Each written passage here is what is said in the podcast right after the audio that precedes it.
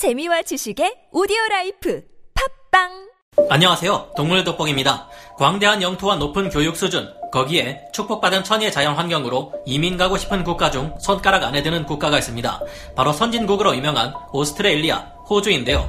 호주로 해외여행을 다녀온 관광객들은 귀여운 코알라와 함께 찍은 사진을 보여주기도 하고 캥거루와 함께 뛰어노는 모습을 보여주기도 하는 등 환상적이고 아름다운 자연의 모습을 보여줍니다.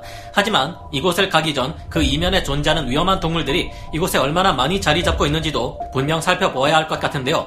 얼마 전인 5월 12일 영국의 매체 더 선에서는 호주를 두고 세계에서 가장 무서운 동물들은 호주가 지구상에서 가장 치명적인 곳이라는 것을 증명한다는 기사를 냈습니다.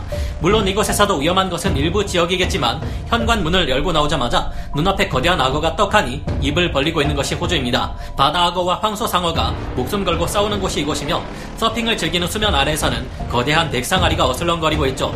얌전해 보일지 몰라도 캥거루를 잘못 건드리면 복싱 챔피언을 능가하는 이들의 타격기에 맞아 죽을 각오를 해야 합니다. 야생동물의 천국이라 불리는 호주에는 어떤 위험한 동물들이 도사리고 있을까요? 지금부터 이민 천국 호주에 사는 위험한 동물들을 살펴보겠습니다. 전문가는 아니지만 해당 분야의 정보를 조사 정리했습니다. 본의 아니게 틀린 부분이 있을 수 있다는 점 양해해 주시면 감사하겠습니다. 기괴하고 위험한 동물들로 위험한 곳이 아마존이고 사자나 하마 같은 동물들로 위험한 곳이 아프리카라면 이곳 호주는 스케일과 위험성 모두 갖추고 있다 볼 수 있겠습니다. 바다 악어 그중 바다악어는 거대한 스케일을 담당하는 동물인데요. 최대 몸길이 7m에 무게 2톤까지도 나가는 것으로 알려진 현존 최대 파충류 바다악어는 자신의 영역을 지키는데 아주 혈안이 되어 있는 동물인 만큼 호주에서 적지 않은 인명피해를 일으키고 있습니다. 지난 2005년에는 한 영국인이 호주의 노던 테리토리에 있는 한 섬 부근에서 스노클 다이빙을 하다가 바다악어에 물려 희생되는 사건이 발생했는데요. 2011년에는 딸들을 데리고 함께 수영을 하고 있던 한 아버지가 몸길이 3m 정도의 바다악어의 공격을 받았습니다. 호주 북부 퀸즐랜드에서 광부로 일하던 에디 시가이라는 이름의 이 남자는 비어링 계곡에서 두 딸과 수영을 즐기고 있었는데요. 딸들은 무언가 딱딱한 것이 자신들의 곁을 스쳐 지나가는 것을 느꼈습니다. 순간 몸길이 3m 정도의 바다 악어가 튀어나와 아버지의 팔목을 물어버렸는데요. 아버지 에디 시가이는 이게 끝이구나. 나는 이제 곧 죽는가 보다 하고 생각했지만 순간 딸들의 얼굴이 떠올랐다고 합니다. 자신이 힘없이 죽게 될 경우 딸들마저 악어에게 희생될 수 있다는 불안감에 그는 필사적으로 악어의 눈을 찔렀습니다. 깜짝 놀란 악어는 에디 씨가 이에 팔을 놓았고 사력을 다해 수면 위로 올라온 에디는 큰 소리로 외쳤는데요. 빨리 강에서 나가!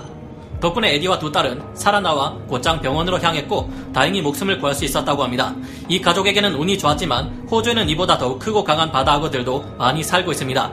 브루투스라는 이름의 5.5m짜리 바다악어는 새끼일 때 오른쪽 앞다리를 황소상어에게 잃었고 성체가 된 후에는 반대로 황소상어를 잡아먹는 풍경을 연출하기도 하는데요. 바다악어는 과거에 무분별한 사냥으로 그 수가 크게 줄어들었지만 이제는 개체수를 회복하며 강과 바다 모두에서 사람들을 위협하고 있습니다.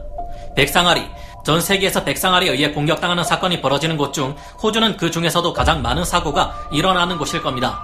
작년인 2020년 6월 8일에만 해도 바다에서 서핑을 하던 60대 남성이 몸길이 3m가 넘는 백상아리의 공격을 받고 목숨을 잃었는데요. 호주에서 백상아리에 의해 사람이 희생당한 것은 이 해에만 3번 있었습니다. 1월에는 호주 서부 해안에서 다이버 한 명이 목숨을 잃었고 4월에는 23살의 해양 구조대원이 희생되었는데요. 사람만 해치는 것이 아니라 동족을 잡아먹는 모습까지 호주에서 목격된 바 있습니다. 2014년 10월쯤 호주 남부의 넵튠섬 인근 해상 보트 위에 있던 다이버들은 두 마리 백상아리의 혈투를 보게 되었는데요.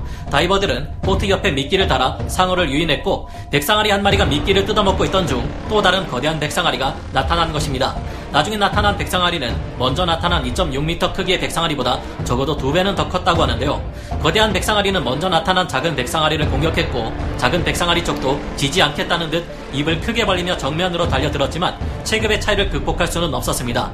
작은 상어는 큰 백상아리의 먹이가 되고 말았고 이를 지켜보던 다이버들은 그동안 경험에 의하면 백상아리는 공격적이지 않다 생각했지만 이번 일을 계기로 생각이 크게 바뀌었다고 말했습니다. 큰 상어가 작은 상어를 공격한 이유는 뚜렷하게 밝혀지지는 않았지만 아마도 영역 침범과 관계가 있을 것으로 추정되는데요.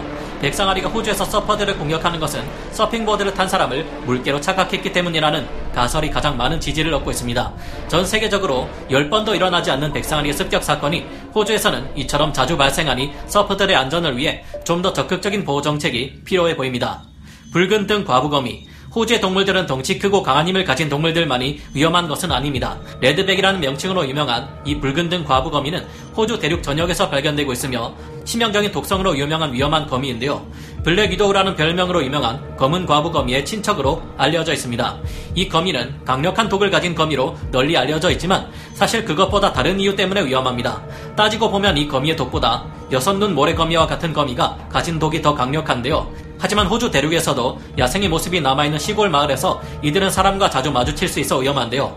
이 거미에게 물리면 어른의 경우 시름시름 앓다가 회복하는 경우도 있지만 어린 아이들이나 나이든 노인들의 경우 위험할 수 있습니다. 이들의 독은 방울뱀의 독에 비해 15배나 강할 정도로 치명적이지만 한 번 물 때 주입되는 양이 많지 않아서 그나마 피해가 덜한 것이라고 하는데요. 붉은 등 과부거미의 독은 신경계 아세틸콜린과 시냅스에 문제를 일으킵니다. 이 때문에 온몸의 근육에 경련이 일어나고 마비 증상을 동반하기도 하는데요. 면역력이 강한 젊은 성인이 물렸을 때 목숨이 위험할 정도는 아니지만 그래도 이상 증상이 확실하게 일어나기에 빠른 응급처치를 하지 않으면 위험할 수 있습니다. 하지만 독성이 강한 만큼 사람처럼 큰 동물이 아니라면 쉽게 제압이 가능한데요. 이들은 놀랍게도 자기 몸 크기에 수십 배가 넘는 뱀을 물어 사냥하기도 합니다. 이토록 큰 덩치를 가진 뱀이 허우적거려도 끊어지지 않을 만큼 붉은 등 과부거미의 거미줄은 튼튼한데요. 작은 벌레들이나 도마뱀을 먹기도 합니다. 호주에는 붉은 등 과부거미 외에도 또 다른 독거미가 있는데요. 수컷의 경우 독성이 특히 강해 2시간 이내에 사람을 죽일 수도 있는 치명적인 독을 가진 깔때기 그물거미가 그 주인공입니다. 이들은 치명적인 독을 가졌을 뿐만 아니라 공격성 또한 강한데 시드니 주민들이 이 거미에 물려 피해를 입었다는 소식이 종종 올라오고는 합니다. 이 거미에게 물리면 구토, 경련, 호흡곤란 등의 증상을 보이며 해독제를 사용하지 않을 경우엔 목숨을 잃을 수도 있는데요. 이 거미들은 습한 장소를 좋아하며 실외 세탁실이나 정원의 오두막, 관목숲 등에서 서식하기에 이런 곳을 지날 때는 각별한 주의가 필요합니다. 다행히 지금은 이 거미의 독을 해독할 수 있는 해독제가 개발되어 1982년 이후 사망자가 나오지 않고 있는데요. 이 거미들은 강한 독리를 가지고 있어 얇은 장화나 손톱 등을 뚫고 물 수 있는 위력을 가지고 있으며 약 50cm 높이까지 점프하는 능력을 가지고 있습니다. 해독제가 있다고는 하지만 나이 어린 사람들이나 노약자들이 물릴 경우 위험할 수 있으니 반드시 주의가 필요합니다. 캥거루. 흔히 캥거루 하면 얌전해 보이는 모습에 이들이 위험하다는 생각은 잘 하지 않게 됩니다. 호주를 상징하는 동물인 캥거루는 주머니에 새끼를 넣고 다니는 모습으로 모성애의 상징으로 여겨지기도 하는데요. 하지만 순해 보이는 모습의 이들을 만만히 보면 곤란합니다. 이들은 서 있을 때의 자세가 마치 복싱을 할 때의 자세와 유사한데 실제로도 복싱 챔피언 뺨치는 격투기 실력을 가지고 있습니다. 특히 수컷 캥거루들은 성체가 되면서 근육질의 보디빌더나 다름없는 몸짱 파이터가 되는데 느껴지는 force만 대단한 게 아니라 잘못 건드리면 정말 큰일 납니다.